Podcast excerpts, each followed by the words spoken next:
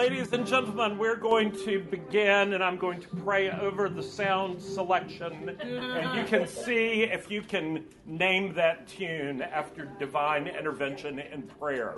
So let us pray.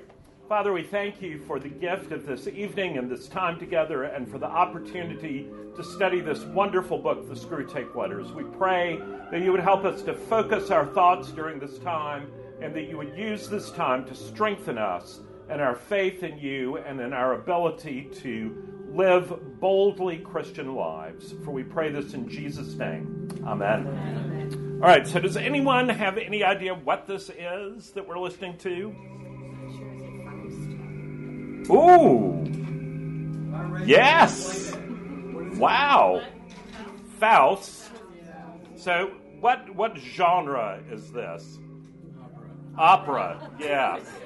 So this is one of the great sopranos, Jessye Norman, um, singing the church scene from Charles Gounod's opera Faust.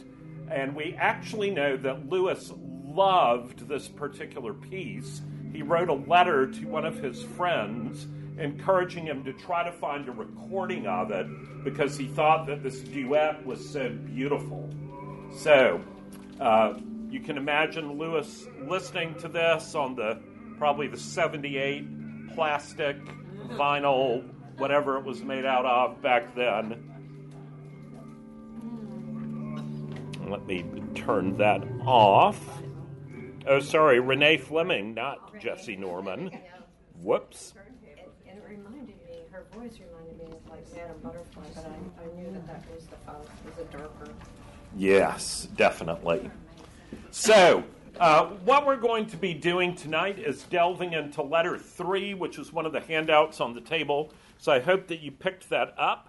And just by way of background, what we're doing uh, through this series of Screwtape letters is looking at these letters through the lens of uh, what some people call the contrapositive approach, which is looking at the letters not just for the psychology of temptation, which is sort of the first layer, but then also looking at them for what is it that Screwtape and Wormwood are trying to tempt the patient away from. Because those things those habits probably are a recipe for leading a life that will annoy the devil. So that is uh, that is part of our goal to learn how to annoy the devil uh, in a way that is pleasing to Christ. So.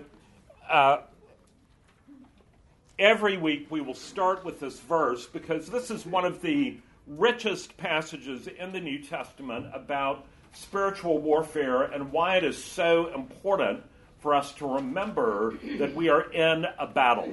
We are not out in neutral territory trying to follow Jesus. We are in a battle where there are powers and forces of darkness that are trying to take us out. So let us say this together. Put on the whole armor of God, that you may be able to stand against the schemes of the devil. For we do not wrestle against flesh and blood, but against the rulers, against the authorities, against the cosmic powers over this present darkness, against the spiritual forces of evil in the heavenly places. Therefore, take up the whole armor of God, that you may be able to withstand in the evil day, and having done all, to stand firm. Stand, therefore, having fastened on the belt of truth, and having put on the breastplate of righteousness, and as shoes for your feet, having put on the readiness given by the gospel of peace. In all circumstances, take up the shield of faith, with which you can extinguish all the flaming darts of the evil one, and take the helmet of salvation and the sword of the Spirit, which is the word of God praying at all times in the Spirit, with all prayer and supplication. To that end, keep alert with all perseverance, making supplication for all the saints. Now, in my moments where I'm not entirely charitable, I think about trying to have a little exercise in class one night where I ask all of you to diagram this verse for the grammar. And it's not just because I want to make you suffer. Um, there's something that you would learn if you did that. And what you would learn if you did that is that when you look at the verbs that are in this passage, the verbs in this passage are very proactive, imperative verbs. They are not passive when you feel like doing it kind of words. It's very much a call to arms. Uh, so I'm not going to, don't worry if you're breaking out in hives about diagramming. I'm not going to make you do that, but just be, realize that we're instructed in God's Word to be very proactive about being prepared to engage in this battle. So, again, each week we'll talk about this. Why study the Screwtape Letters today? Screwtape Letters written in 1941, millions of copies sold. Interestingly, the number of copies sold of this book right now is going up each year, uh, which is interesting. It's in excess of 160,000 copies a year. Uh, but it is particularly helpful for several things that we're going to focus on in here. One of those is understanding the battle that we're in. The second is thinking Christianly and developing a Christian worldview. Part of what uh, Wormwood and Screwtape talk about in these letters is how mushy the thinking of most people is, and how we can entertain all sorts of conflicting ideas in our minds at the same time. And that part of what it means to take every thought captive for Christ is to realize that we need to use a little more horsepower in our thinking and developing a Christian worldview. The third thing is lessons on the psychology of temptation. There's great insight in this book about how Satan works. And we've talked over and over again about our cultural stereotypes of Satan with the horns and the pitchfork and the tail and the red suit, you know, hiding behind the corner, wanting to reach out and say, Come do evil. and that is just not the way it works. And Screwtape is very, very clear about some of the ways that Satan entraps us. And then habits to cultivate the deepened faith in Christ. One of the subtexts in Screwtape all the way through is the power of habits.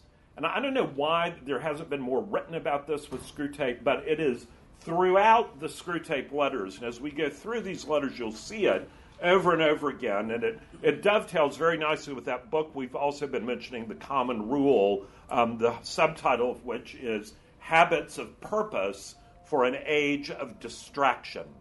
Not that we live in an age of distraction.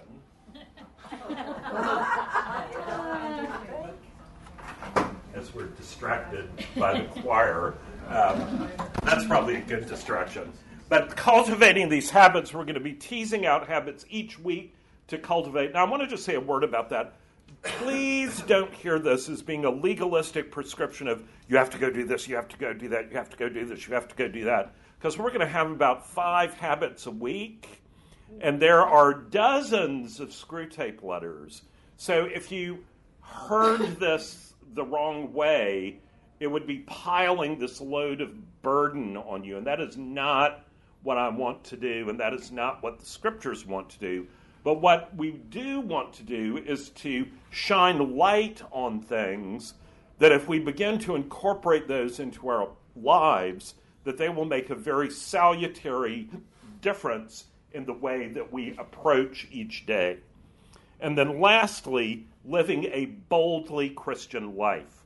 I'm going to take just a minute to say a word about how awesome the production was this Sunday at the Gaillard Theater. There was a brilliant actor doing a one man show on C.S. Lewis uh, that was entitled um, Oh, now I'm completely blanking.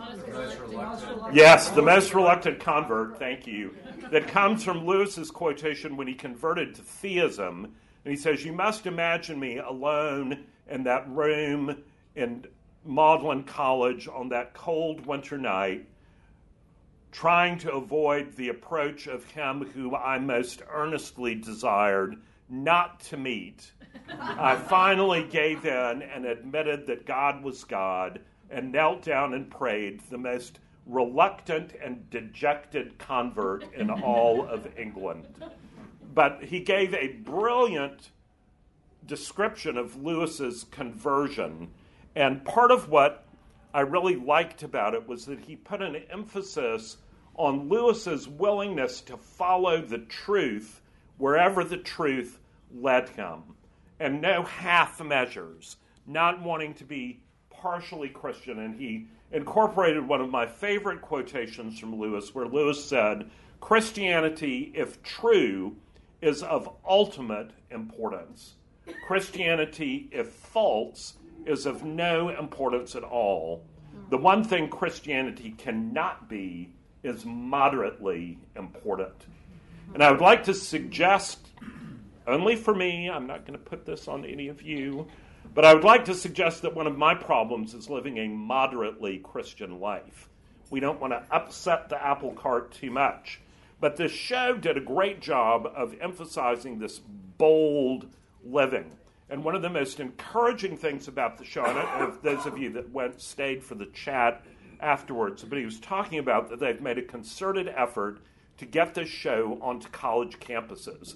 And they have had great success. And as we've talked about, that generation is very open to coming to hear about C.S. Lewis. And they are having thousands of students coming. They had 1,600 students at Berkeley, over a thousand at Columbia University in New York, and the student newspaper wrote a glowing review of it. They're going to Duke and Chapel Hill. They're really going to every major university that they can get into. So I would encourage you to please pray for them because that is an incredible ministry that they're doing. So, onward and upward. So, importance of habits. Uh, this little excerpt from letter 13 let him, that's the patient, let him do anything but act. No amount of piety in his imagination and affections will harm us if we can keep it out of his will. As one of the humans has said, active habits are strengthened by repetition, but passive ones are weakened. The more often he feels without acting, the less he will be able ever to act. And in the long run, the less he will be able to feel. And you're going to see this theme running through these letters that if the patient, which could be any one of us, if the patient can be helped to just think about things rather than to actually do anything, and among the items that you could do is prayer, prayer is an action.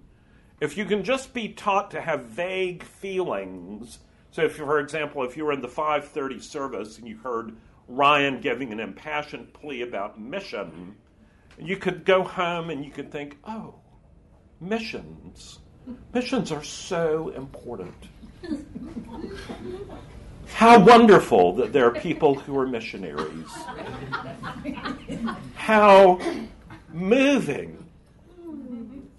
And I, I feel for those people in Africa and Asia that have never heard the gospel. Oh, I feel for them. I'm sorry, you could go on with that for hours, and it changes nothing. And that's exactly what the devil wants to do. He wants you to get all worked up, hot and bothered about everything, but to not actually act. And you're going to see that over and over again in these letters. So, just to quickly run through the habits we've talked about first letter, connecting, thinking, and doing thinking about what the guiding principles and values of your life are, and actually living in a way that supports those. This is the idea of having a mission, a mission statement, if you will, for your life, and making sure that what you do actually aligns with that. Because many of us live in perpetual cognitive dissonance. For example, I could decide that I need to lose 20 pounds, which probably I could do. But if I decide I should lose 20 pounds and I'm going to make that my top goal, but my habit is to go to Krispy Kreme every morning and order two dozen donuts and then eat them on the way into the office, there's a problem there because I'm doing something as a habit that is totally antithetical to what my goal is. And that one's kind of funny, but I could come up with some that would make you squirm. So, just yeah, I'm not going to I'm not going to do that. But just be aware about that. The second is how important it is to think about universal issues, to focus on what is true, good, and beautiful, because those things point us to the Creator and make us think about the fact that there's something more than what we see in this world.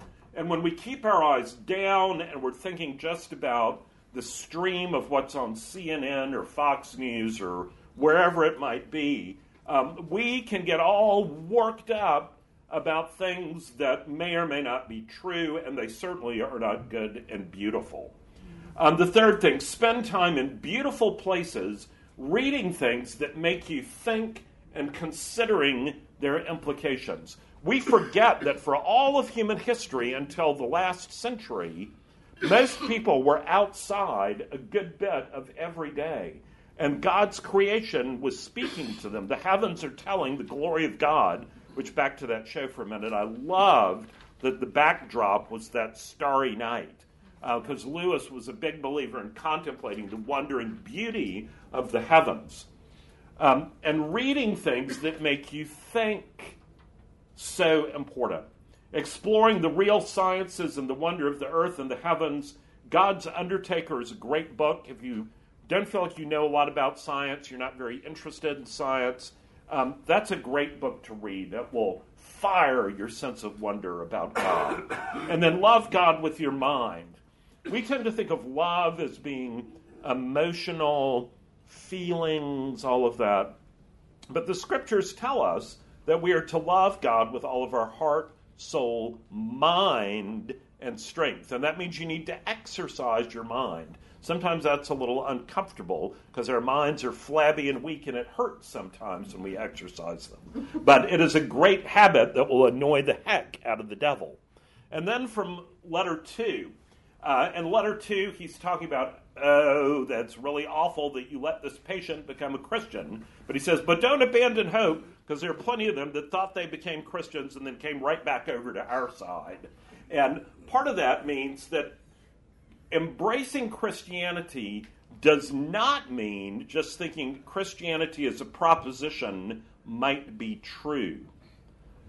Being, becoming a Christian is committing your life to Christ and being transformed by the Holy Spirit, jumping in with both feet. It's as if you're standing by the bank of a beautiful stream and looking at how beautiful the stream is and contemplating it and the wonder of it.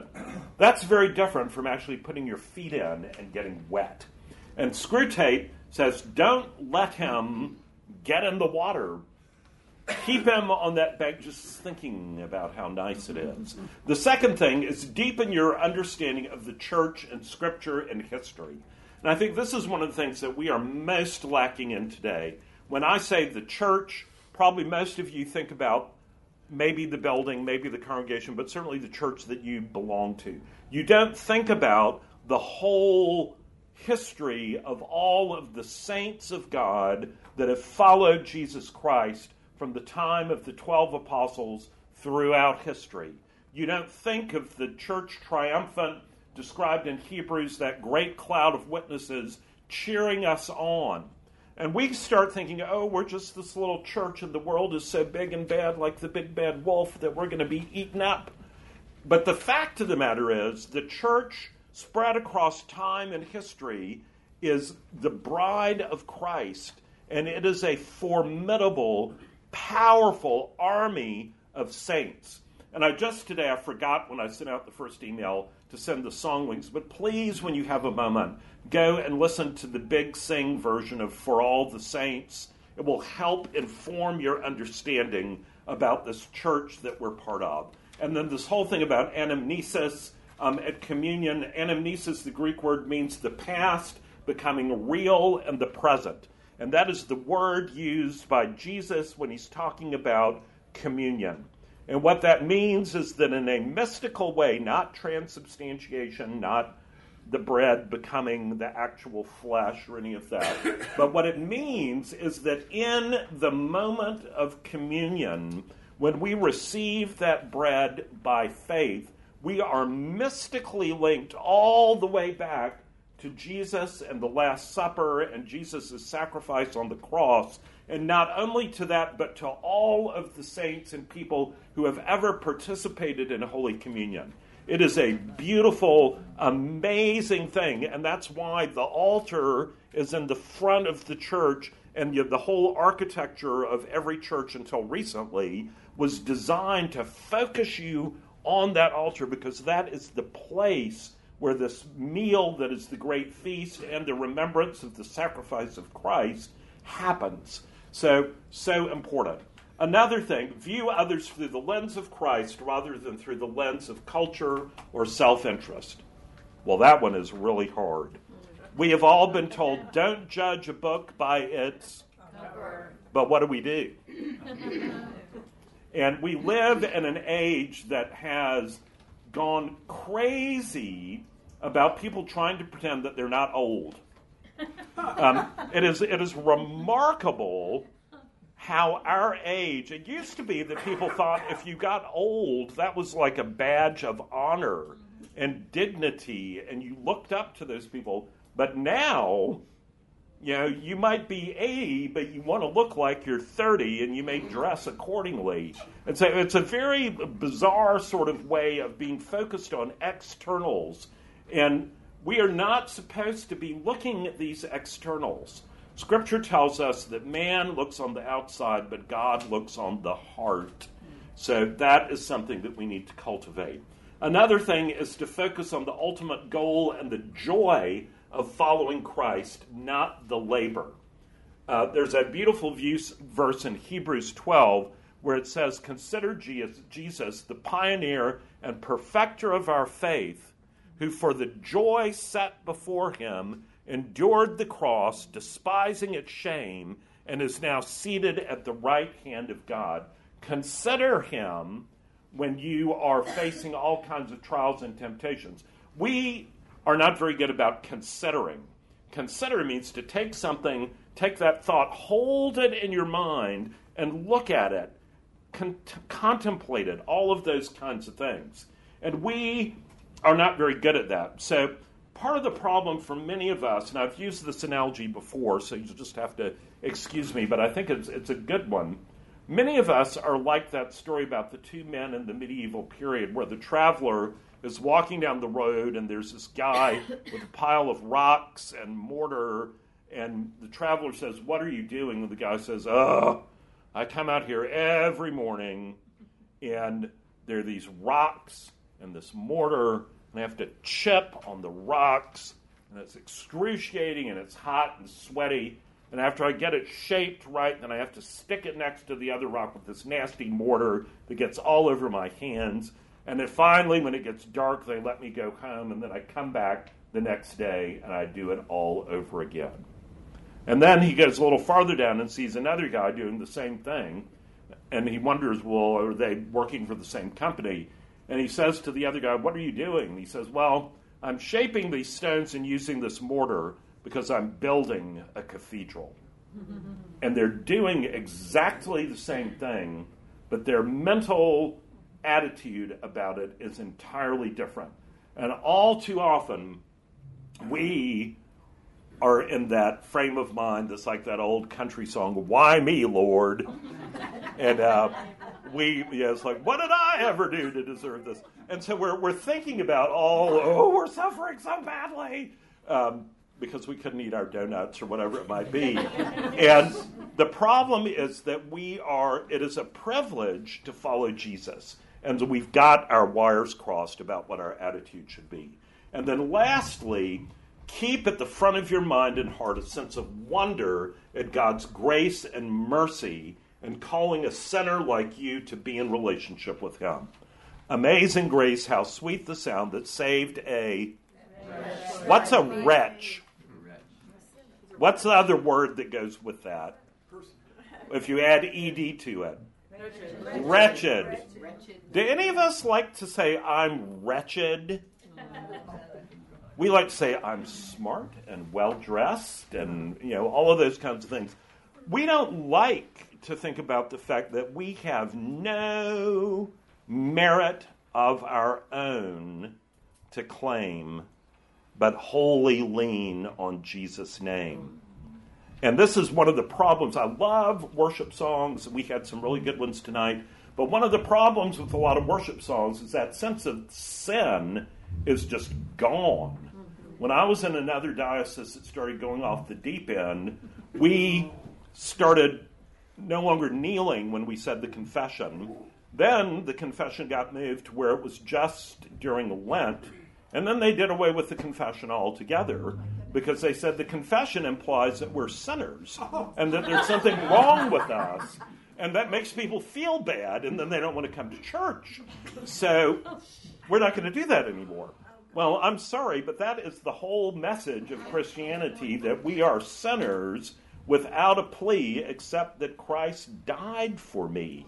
So, uh, again, a little plug for the other link, and can it be that great song of wonder that Christ saved us? Because when you think about this and you understand the wonder of what God has done for you, it makes you grateful.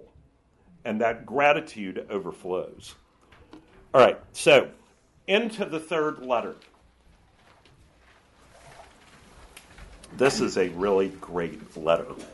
So, my dear Wormwood, I'm very pleased by what you tell me about this man's relations with his mother. But you must press your advantage. The enemy will be working from the center outwards, gradually bringing more and more of the patient's conduct under the new standard and may reach his behavior to the old lady at any moment. You want to get in first. Keep in close touch with our colleague Glubose who is in charge of the mother, and build up between you in that house a good settled habit of mutual annoyance, daily pinpricks. The following methods are useful. One, keep his mind on the inner life. He thinks his conversion is something inside him, and his attention is therefore chiefly tuned, turned at present to the states of his own mind, or rather to that very expurgated version of them which is all you should allow him to see. Encourage this. Keep his mind off the most elementary duties by directing it to the most advanced and spiritual ones.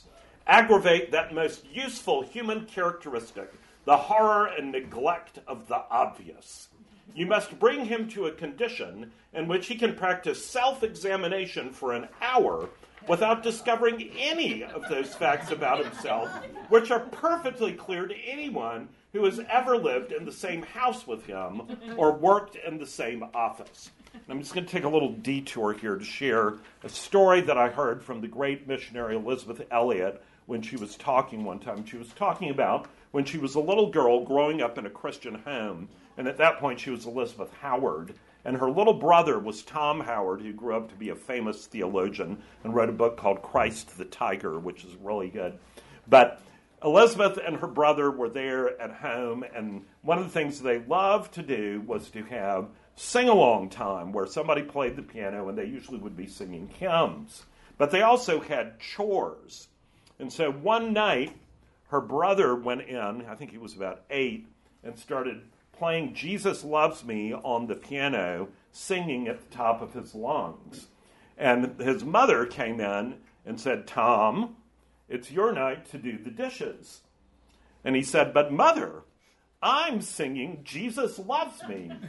That's more important.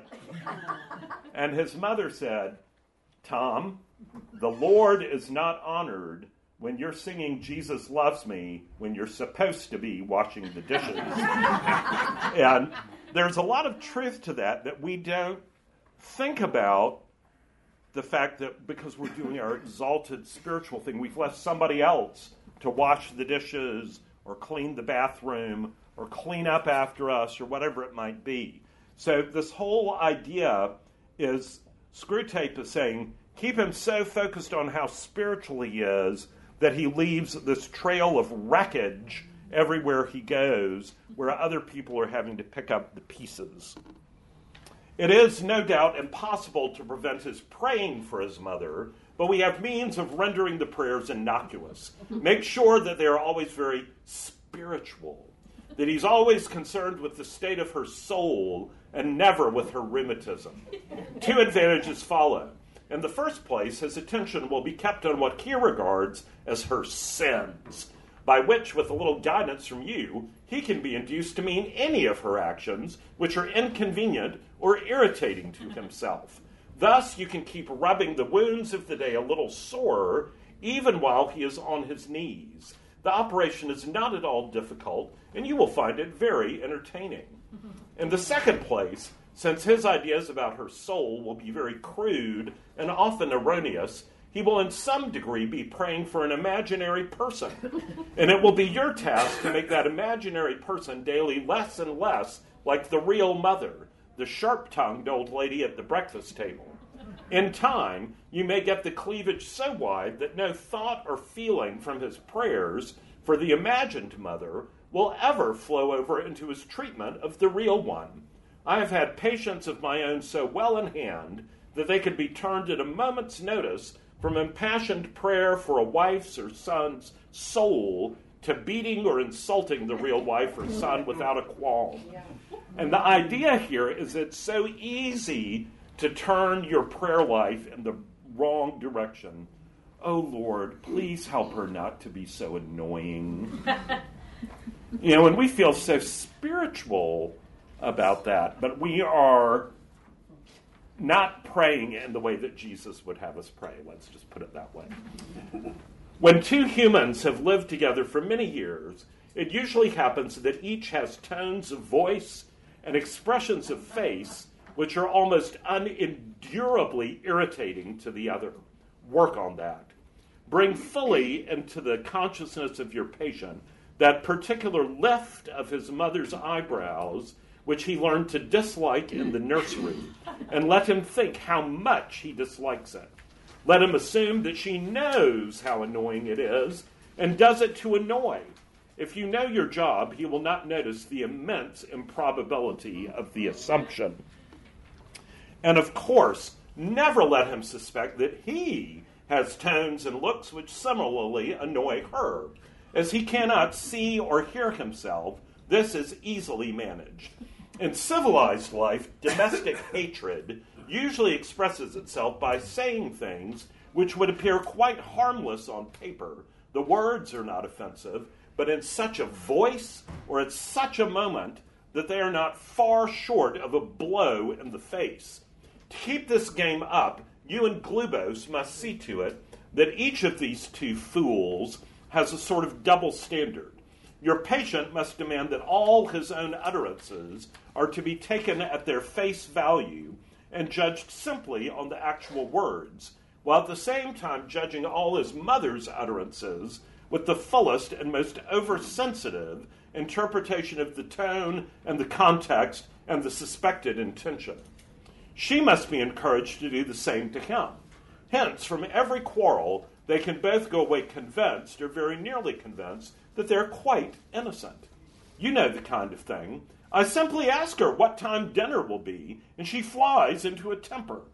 Once this habit is well established, you have the delightful situation of a human saying things with the express purpose of offending, and yet having a grievance when offense is taken. Finally, tell me something about the old lady's religious position. Is she at all jealous of the new factor in her son's life? At all piqued that he should have learned from others, and so late, what she considers she gave him such good opportunity of learning in childhood? Does she feel he is making a great deal of fuss about it, or that he's getting in on very easy terms? Remember the elder brother in the enemy's story, your affectionate uncle, Screwtape. Now, if any of you have lived in a household with children, or you can remember back when you were a child, you will know how true all of this is, particularly if you've had a teenager. Teenagers are really good at this double standard of expecting you to take everything that they say just at face value, But even if you look at them the wrong way, what? What's wrong? What did I do? Nothing. I saw the way you looked at me. Why don't you just tell me? I know you're always judging me. You know, all of those kinds of things that just happen and that flows and flows, and all of a sudden you're in this big fight and you think, how did that happen? well, I would suggest that your own versions of wormwood and Glubose have been at it. So part of it is that we think that that is just normal.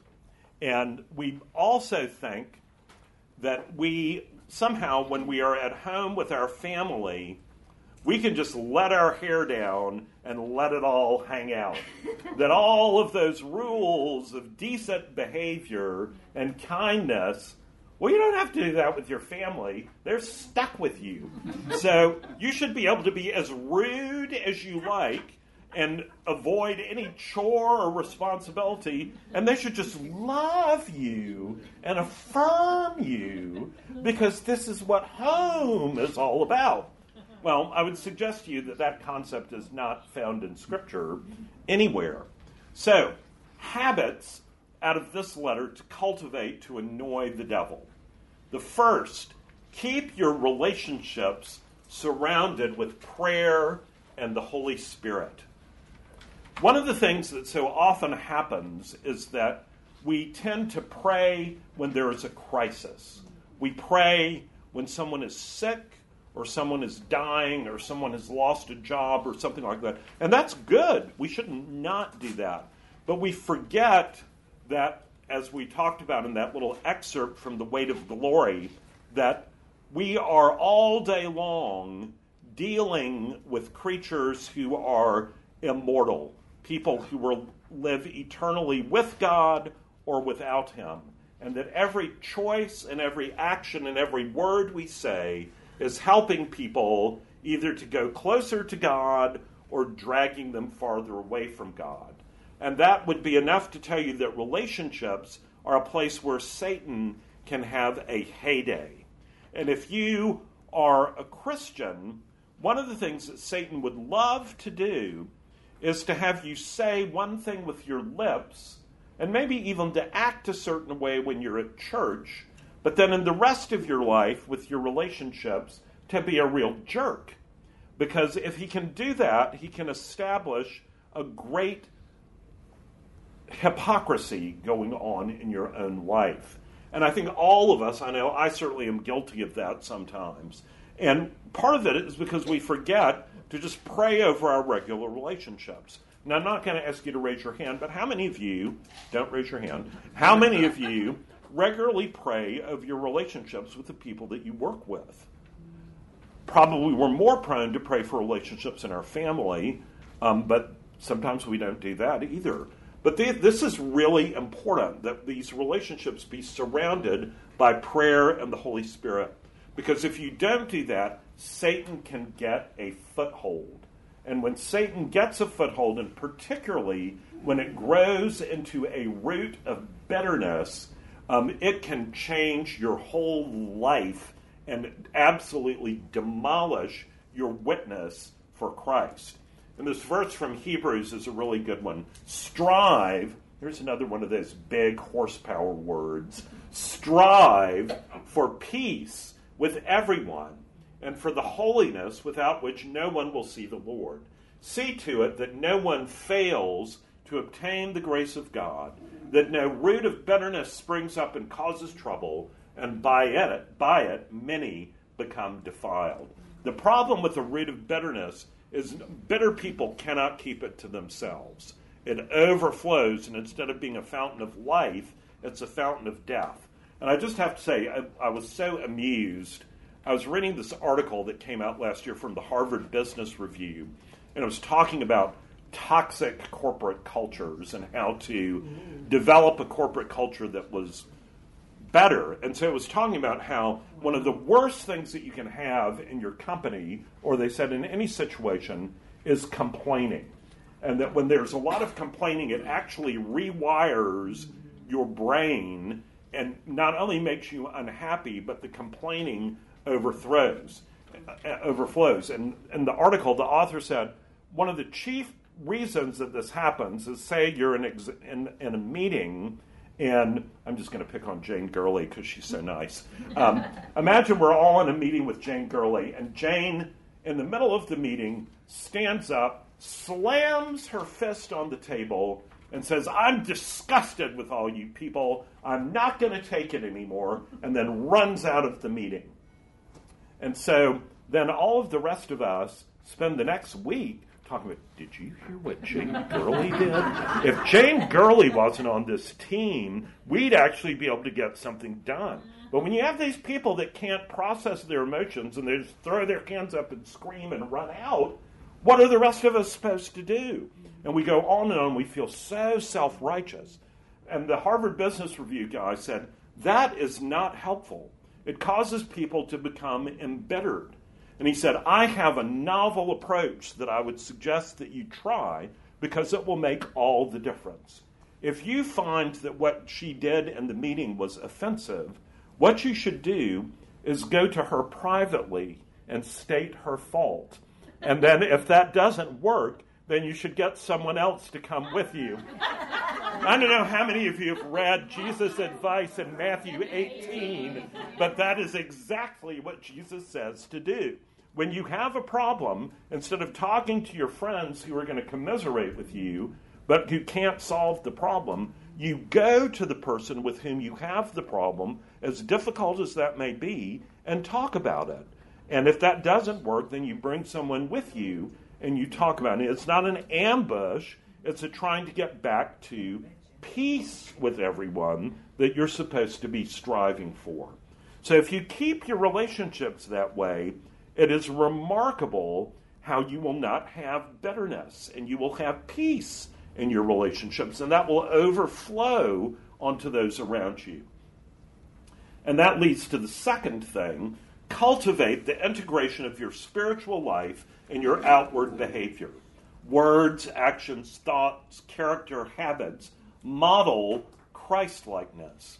Now, this may seem really obvious, but I would like to suggest to you, and maybe you all are more advanced than I am in this, but I would like to suggest to you that we very often have an idea of what we're like and how we treat others and what our priorities are that may not necessarily bear a lot of relation to reality.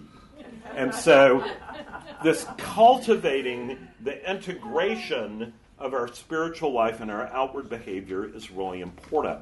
And one of the reasons Lewis is such a great example of this is we've talked before about his personal secretary uh, making the comment that Lewis was the most thoroughly converted man that he had ever met. And part of the reason Lewis had such an impact in his life was that those who knew him, whether it was the guy in the butcher shop or the master of the college where Lewis worked, or the chaplain at the college, or one of the generals in the RAF that Lewis was working with, is that he was an integrated man. What he believed, he lived out. And when he messed up, he went and asked for forgiveness, which is very difficult to do for most of us. But this cultivating is so important. And part of the reason it's so important is Jesus said it's really important. So, what's Jesus' longest and most important teaching? The Sermon on the Mount. Matthew 5, 6, and 7. If you've never read it in one sitting, I would commend to you to start with Matthew 5 and read right through to the end of chapter 7. That is one of the most profound and world changing texts in the history of the human race. But in Jewish teaching, one of the characteristics of Jewish teaching is the beginning is really important and the end is really important. And of course, in the Sermon on the Mount, it's all important. But the ending, the last, the summation, the final closing argument, if you will, of the Sermon on the Mount is arguably the most important part of the whole thing. And here it is.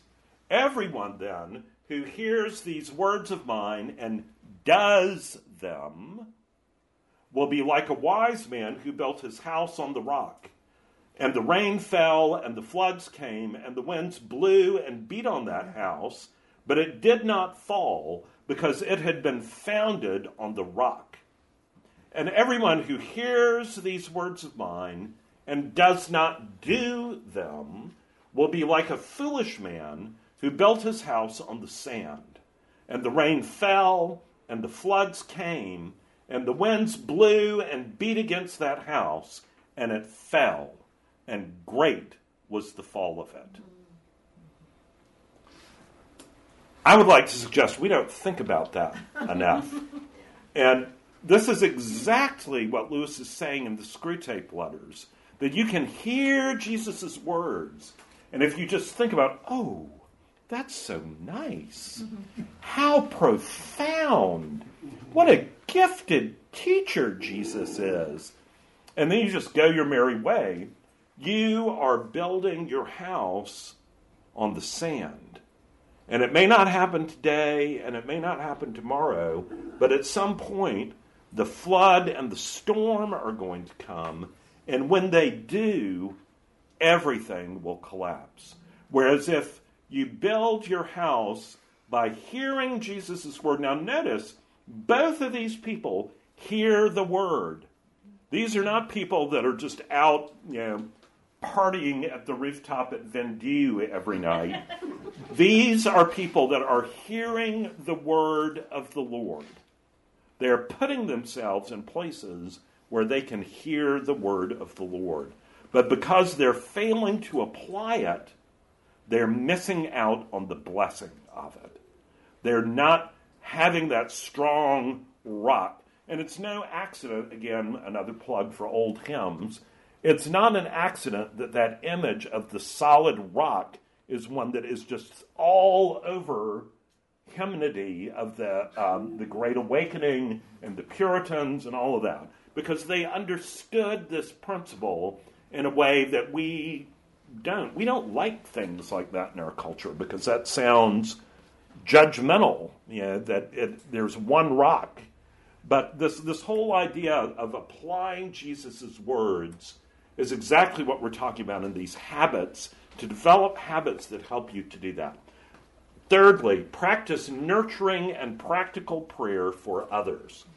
It is all too easy to pray for other people in a way that is really about our agenda for them. Oh Lord, please help my daughter to choose to go to the school that I want her to go to. and we're not we're not usually quite like that, but we're pretty close. We cloak it a little bit. Oh Lord, please help my son to not date that trashy girl anymore. yeah, what, whatever it might be, our prayers, and yeah, that's a little bit of hyperbole, but our prayers are often cloaking our desires in some spiritual language. And that is not what the New Testament is all about. The New Testament encourages us to pray practically for others, for their actual physical needs, but also to pray what I've called nurturing prayer here, which means to pray into them the fruit of the Spirit love, joy, peace, patience, kindness, goodness, faithfulness, gentleness, self control. If you don't know how to pray for other people, go to the book of Ephesians and look at Paul's prayers for people and pray some of those over some of your friends and your family it will be a revelation to you. So often, part of what hampers us here is we don't know how to do this. But the, the prayer book is also a great resource for this. Many of us think the prayer book is just something that we use on Sunday morning. But part of the reason that we have the prayer book is not because that's the gold standard or something like that, but it's because many of us have difficulty sometimes finding the words for what we want to pray. And so these prayers by people who are deeply committed to Jesus Christ help us sometimes to find language to do that. Fourthly, believe the best and avoid being overly sensitive. I'm going to have to really restrain myself here, but this is the, one of the major diseases of our culture right now. Because I'm triggered by the way you're looking at me. yeah, we are so, we are looking to be offended. We are looking to be triggered. We are looking to someone have some agenda against us. And we don't believe the best about people. Um, we are overly sensitive.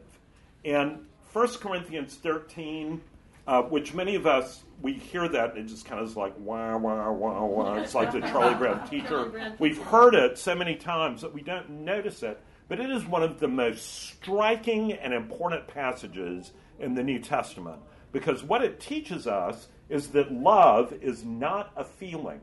What it teaches is that love is a series of choices that we make about how we interact with other people.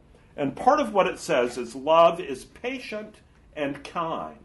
It doesn't say love is when I feel patient and kind. Says love is patient and kind even when you don't feel that way. It does not envy or boast. It is not arrogant or rude. It does not insist on its own way. Wow. It is not irritable or resentful. It does not rejoice at wrongdoing, but rejoices with the truth. Love bears all things, believes all things, hopes all things, endures all things. If you start trying to live this way in your relationships and in your view of what's happening in the world, it will transform you. We live in a hypercritical age, and it's so much that way that we just don't even realize anymore. We're in we're in the stew, so we don't realize that we're in the stew. And part of what Jesus calls us to do is to be different, to live in a way that's different. As Ryan was saying in the sermon, that we're set apart. All right, I've got to wrap this up. So the fifth one: be gracious in all circumstances and speak life, especially with family. And there are so many verses about this, but I love this one from Proverbs 10. The mouth of the righteous is a fountain of life, but the mouth of the wicked conceals violence.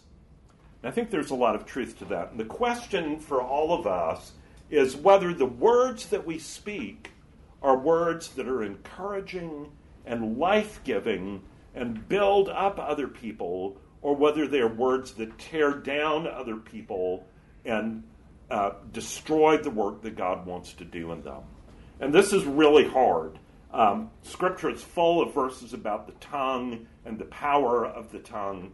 But one of the things about this that's so important is if you get in the habit of speaking life, it is the most wonderful thing because it multiplies.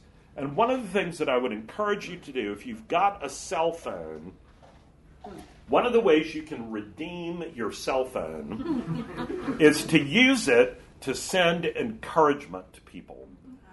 Just send a text saying, I'm so grateful for you, I'm praying for you today. Something as simple as that can absolutely change someone's day. And emails can do the same thing. Um, we get so much stuff that comes over our phone and our email that is not like that um, that it is it can be a great thing to do, and it's an area where we need to become proactive because we live in a world where discouragement is the norm, and Scripture tells us to encourage one another daily, and we are to do that within the body of Christ, and it can it can literally transform your day. And I had a wonderful thing happen this morning. I randomly got an email um, from a former student of mine who is a senior in college, and he said he just happened to go on the St. Philip's website and listen to the talk that I did at the men's lunch last week. And then he went on and on about how God had used that because right at the moment he was thinking about really worrying about vocation and what his job was going to be and all that. And he said God used that to give him such peace. And then he said, Thank you so much for taking the time to have given that talk well, he could have thought all those things, which would have been really lovely, but to take the time, you know, when you're a busy college student, to take the time to mm. write some old guy and say those kinds of encouraging things, that's a sacrificial type of encouragement. but it was a beautiful thing that has had me encouraged all day long. So we need to practice that. And then the sixth thing cultivate spiritual humility and be glad for others' spiritual growth. And I love this little passage. This is John the Baptist when people come to him um, and there's still people, I'm sure we all, and sometimes we are these people, that come and we want to go murmur to somebody very quickly about something. And people have come to murmur to John the Baptist, and they say, Did you know that Jesus guy you baptized? Some of your disciples are leaving you, and they're going to follow him. What are you going to do about it? and John, God bless him, says, a person cannot receive even one thing unless it is given him from heaven. You yourselves bear me witness that I said, I am not the Christ, but I have been sent before him. The one who has the bride is the bridegroom. The friend of the bridegroom who stands and hears him rejoices greatly at the bridegroom's voice. Therefore, this joy of mine is now complete. He must increase, but I must decrease. Mm-hmm. That is a great example of true spiritual humility, and we need to practice that kind of humility in our own lives. So I just want to close again with this quotation about obedience. Our cause is never more in danger, and this cause is the cause of the devil. The devil's cause is never more in danger than when a human no longer desiring but still intending to do our enemy's will looks round upon a universe from which every trace of him seems to have vanished and asks why he has been forsaken and still obeys. Let us pray. Father, we thank you for the gift of these letters. We thank you for the gift of the promises of your scriptures, Lord, that are true with a capital T.